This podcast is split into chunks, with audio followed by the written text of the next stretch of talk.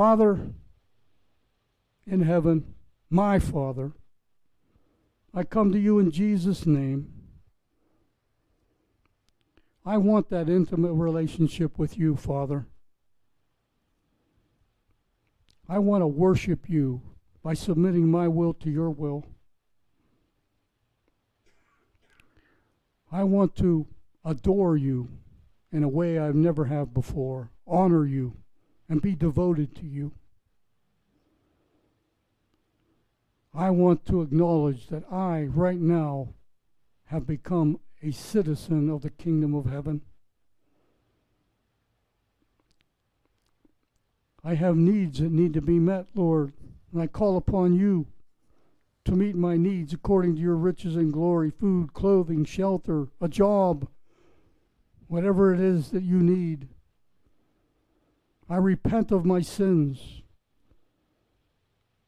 I confess them before you, and I pray that you wash them away with the blood of Jesus. I pray that you forgive me as I forgive my enemies and even my friends and family. Lord, guide me. Don't let me be led into temptation by the devil,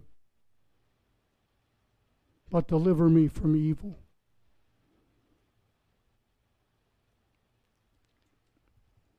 For I admit that you have the power, you have the glory, and yours is the kingdom forever and ever, and I want to be part of it.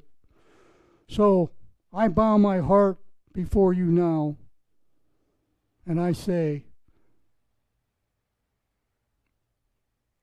There is no other name under heaven by which I must be saved, other than the name of Jesus Christ, your Son, my Lord. Give me your Holy Spirit and help me live my life for you all the days of my life. I pray this in the matchless, wonderful, holy name of Jesus Christ, my Lord. Amen and amen. God bless you, church.